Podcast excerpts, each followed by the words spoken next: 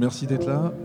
C'est pas facile de quitter un salon avec plein de vins, plein d'auteurs, plein de livres, mais vous allez déguster un vin du vigneron qui aujourd'hui, là, pour une heure, une demi-heure, n'est plus vigneron.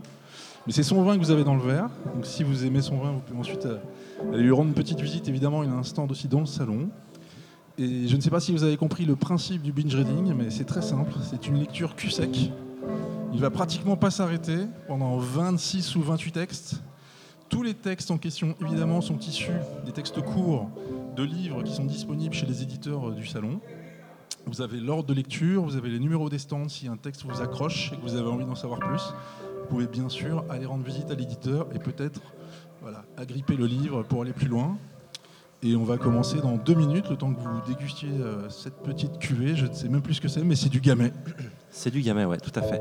Ça s'appelle Nelson. Donc euh, à la base, je suis du Beaujolais. Donc je suis le vigneron David. Si jamais vous vous ennuyez, au-dessus, il y a Célia qui tient le stand aussi avec moi. Et là, vous goûtez euh, Nelson, donc c'est du gamay. Ça pourrait être du Beaujolais. On cache le nom. On a mis mon chat dessus. Voilà. Puis il y a d'autres trucs à goûter après. Tu veux dire que c'est plus vendeur un chat que le Beaujolais, c'est ça? C'est ça, exactement. Non, voilà, le Beaujolais ici, les Beaujolais ici sont super bons. Je ne sais pas si vous avez des a priori, mais c'est une région qui fait des choses merveilleuses aujourd'hui. Et David est un jeune vigneron et un représentant de la région qui montre le maillot euh, vraiment beaucoup. Et on est très heureux qu'il soit là avec nous. Et en plus, voilà, il va nous faire le plaisir de cette lecture. C'est pas un exercice forcément évident pour lui. Il le fait qu'une fois par an quand il vient ici. Et par ça. ailleurs, il écrit tout de même, euh, il compose des choses. Il a, voilà, il On est vraiment ouais. relié à cet exercice. Et euh, je pense que si tu es prêt, si vous êtes prêt, je vous laisse la place et je m'en vais, je disparais. Je vais passer la parole à Laurent Le Costumé qui, va mettre en musique cette lecture. Et c'est une musique, euh, musicalité militante. Il va vous l'expliquer en deux mots. Oui, en deux mots, les extraits les thèmes qui vont être passés et joués ne sont, enfin, sont uniquement de compositrices.